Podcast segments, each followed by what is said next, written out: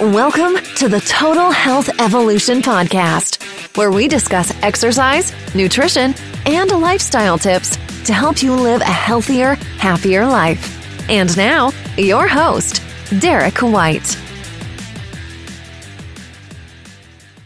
What is up? Welcome back to the Total Health Evolution Podcast. We are now on episode number 17. Today, I want to talk to you about choosing a personal trainer. There are so many trainers out there, and it can become a bit challenging to decide on which trainer to hire. One of my clients mentioned that he has had several personal trainers over the past few years, but he's never kept one as long as he's kept me. How he notices the difference in the methods and how experience is obvious compared to most of the time he was referring to the newer trainers, but other trainers that he's had. Now, while I do hold that statement as a trophy, it made me think about how many people are out there searching for a personal trainer and how difficult the selection process could be for someone who has goals they really want to reach. And on top of that, how much relief it has to be for someone to actually find a trainer they connect with. I'll tell you how to simplify this process and some of the things you should be aware of after this week's fit tip. Well, it's more of a wellness find.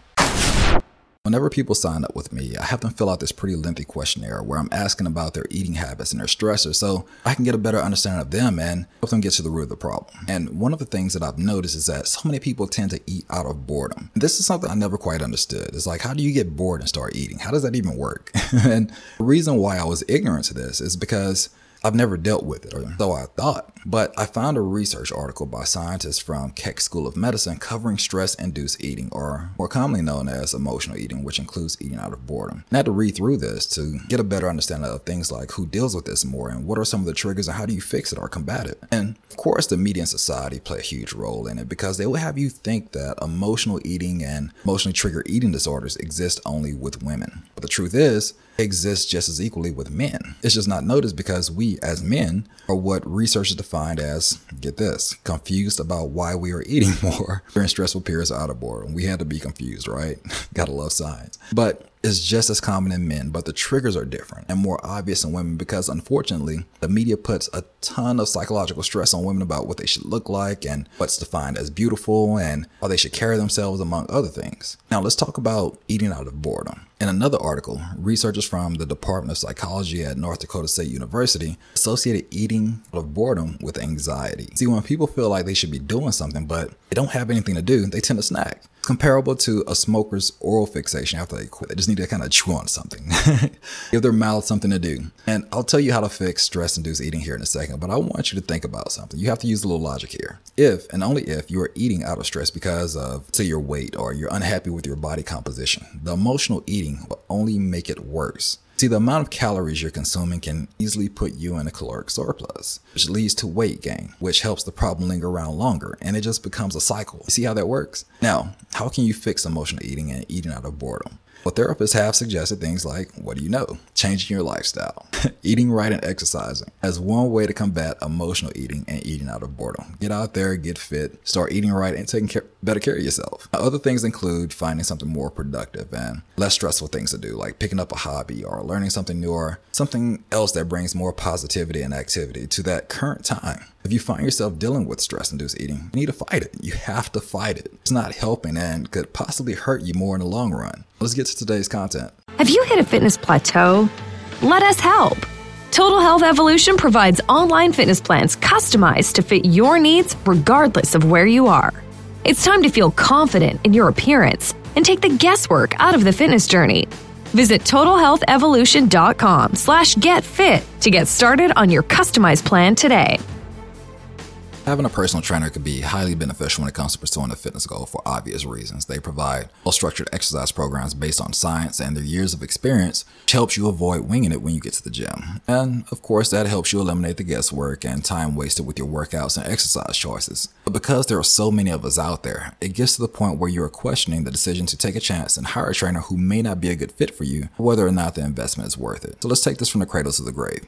First thing you need to do is look inside. What do you want to accomplish and are you hoping to gain from having a trainer? What do you want them to fix? This is important because you need to know for yourself what goals you want to reach. And secondly, you need to be able to relay this information to your trainer if you decide to meet with one because they can't fix what they don't know. All right. Also, you have to be willing to follow the guidance you're about to pay for. Hiring a trainer but following your own advice is like calling a taxi, paying them, then driving yourself in your own car to your destination. In the words of a wise man by the name of David Forrest, it makes as much sense as wiping before you poop. I love you for that, Dave. I know you're listening, but you've decided to pay for the guidance, so follow it. Next thing is the actual hunt. All right. You want to either do a search for a personal trainer in your area or reach out to the trainers at your gym. Once you make contact, fill them out. Everybody has their own way of doing things, but you should always sit down with them and ask questions about their methodology and they're certified, how long they've been certified. If you're planning to use a trainer at your gym, the gym will normally put the bios of each trainer on the wall. So just take a walk over to the wall, look over their bios, and decide which trainer you'd feel more comfortable working with. Even still, you want to basically interview them. What type of clients do they normally work with, and what are their areas of expertise?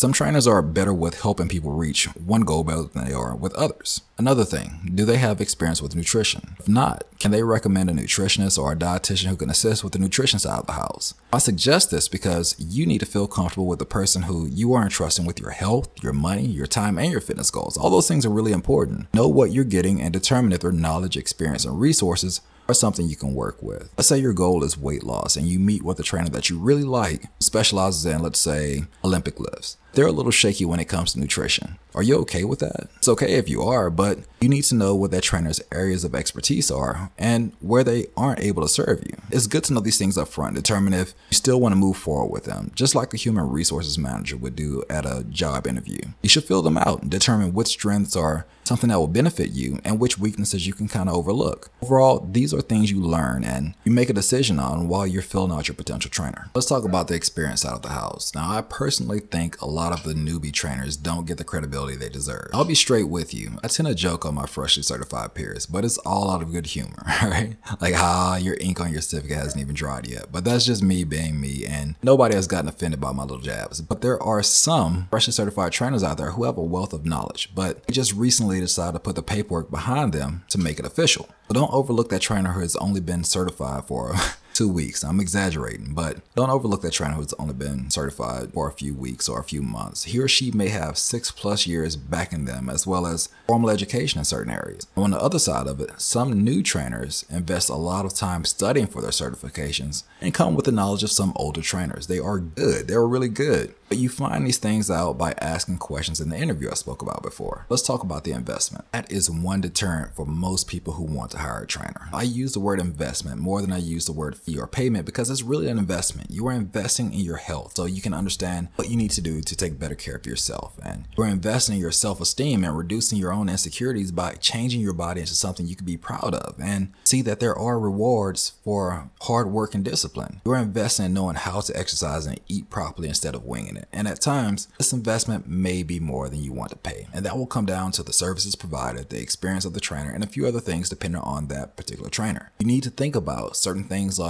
what is my health worth to me and how serious am I about reaching my goal of losing weight and feeling better about myself and looking better or whatever it is. But the investment has to be something you are comfortable making. The internal desire to improve has to justify the investment. Now, I know there are times and reasons when you want to get back on track, but the bank account may not be where you want it to be. You want to hire a quality trainer, but a quality experienced trainer may come with a little sticker shock, all right? Now, if this is the case, seek inexpensive ways to get an experienced trainer to assist you. Join boot camps or choose niche fitness areas like um, Mills classes, yoga, cycling. Another inexpensive way to get quality professional assistance is online personal training. Many times you can hire an online personal trainer or coach who is experienced up to 70% less than their face to face fees. Let's talk about online personal training for a bit. Because online personal training has gained a tremendous amount of traction over the past few years, I also want to tell you about how to choose an online online personal trainer as well. See, meeting a trainer face to face is a whole lot different compared to online introductions. Instead of randomly choosing an online trainer strictly based on pictures and posts their social media page, send them an email or whichever means of communication they've made available for contact. This helps you gain an understanding of their responsiveness because the last thing you want to do is depend on somebody you can't reach. Make sense? And once they respond, be sure to ask questions, just the same as you would with one on one meetings or face to face meetings with trainers. You need to get an understanding of their methods and if they can provide what you're looking for because every trainer has their own way of doing things and you may not connect well with one trainer methods. It's okay to shop around and see which one fits your needs the best. Let's go back to the importance of them being responsive. There will be times when you'll have questions. You will definitely have questions. And as such, you should be able to reach your trainer and be coached. You're paying them to coach you, so let them earn their money. Plus, most online trainers, as well as face to face trainers, enjoy being able to lead their clients and put them in a position to know more than what they came to them with. I think on average, I get at least 100 text messages per day from my people. That's what I call my clients, my people. They're always asking questions about exercise substitutions and videos they found and studies they've come across and food and a host of other things. And I'd be doing them a tremendous disservice if I didn't coach them in the time of need. They are online, so we don't have the advantage of going over questions face to face during specified meeting times like I do with my one on one clients. Therefore, some form of communication is needed to make up for what they don't get in person. And for me, text message works best. For another trainer, email, Skype, Kik, or Facebook Messenger may be their preferred method of contact. Now, if you hire an online trainer or coach, the communication has to be strong because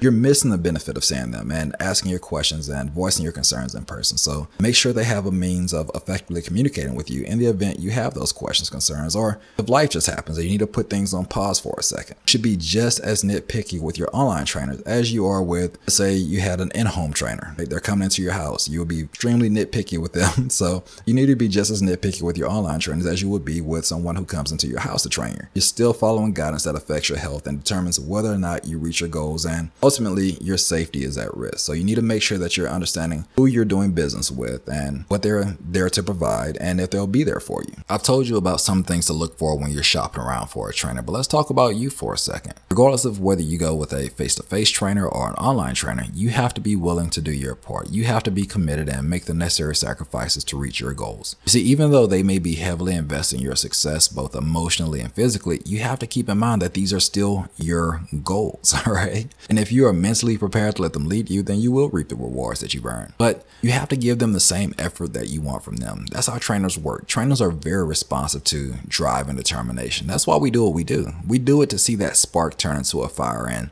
watch self doubt turn to self confidence. It sounds a little cheesy, but that's really why we do what we do. So if you give 100%, you could expect about 120 in return, but everybody has to put in. The same applies with the online training. It just requires a lot of discipline and communication compared to face to face training, but it works out just the same if the commitment and communication are there. If you feel like you're mentally prepared to accept the guidance of a professional, let them point you in the right direction. I want you to start reaching out to trainers and start interviewing them. Ask them questions, get to know them and their methods. Then think about if what they are providing, along with their experience and specialization, or with their investment. Then you can determine if making the move to work with them is worth it. If you vet them properly and the connections made, you have an awesome experience with your trainer. I promise you, you have a great experience. But be sure to accept the expectations on your end as well. I want to thank you again for spending a little time with me today. I hope information I share with you helps if you've been about hiring a personal trainer and what you and he or she should bring to the table. Now, next week, we're digging into some lifestyle training. We're going to discuss how to stop procrastinating. So be sure to subscribe so you'll know when that one posts. I'd also greatly appreciate it if you share this on your social media networks. Just hit that little share button and let your friends listen to it as well.